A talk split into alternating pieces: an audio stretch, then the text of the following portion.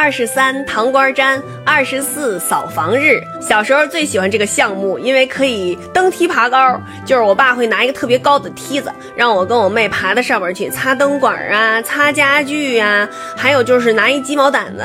原来家家都有鸡毛掸子，平时呢是。揍屁股用的，这个腊月二十四关键时刻，它得是扫房用的啊。这个鸡毛掸子主要负责扫这个房顶上的灰，就有点类似蜘蛛网那种拉丝儿的那种玩意儿。我我爸管那叫塔灰。总而言之，要把家里边弄得里外三新。这个尘土的尘呢，和这个陈旧的陈呢是谐音，所以打扫尘土呢就有这个辞旧迎新的意思。最重要的是要贴上窗花啊。福字儿啊，还有一些年画啊，有的年画吧是神仙，比如说这个门神，啊财神，灶王爷 这这种主题，还有的呢是什么一个大胖小子抱着一大鲤鱼，什么五福临门啊，一堆大蝙蝠，还有大牡丹花，什么大喜鹊啊，喜鹊登枝，这些都是特别的美好的寓意，因为马上就要到春天了呀，然后呢就要备年货。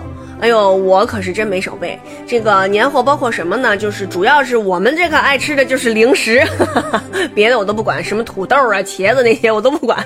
我主要备零食。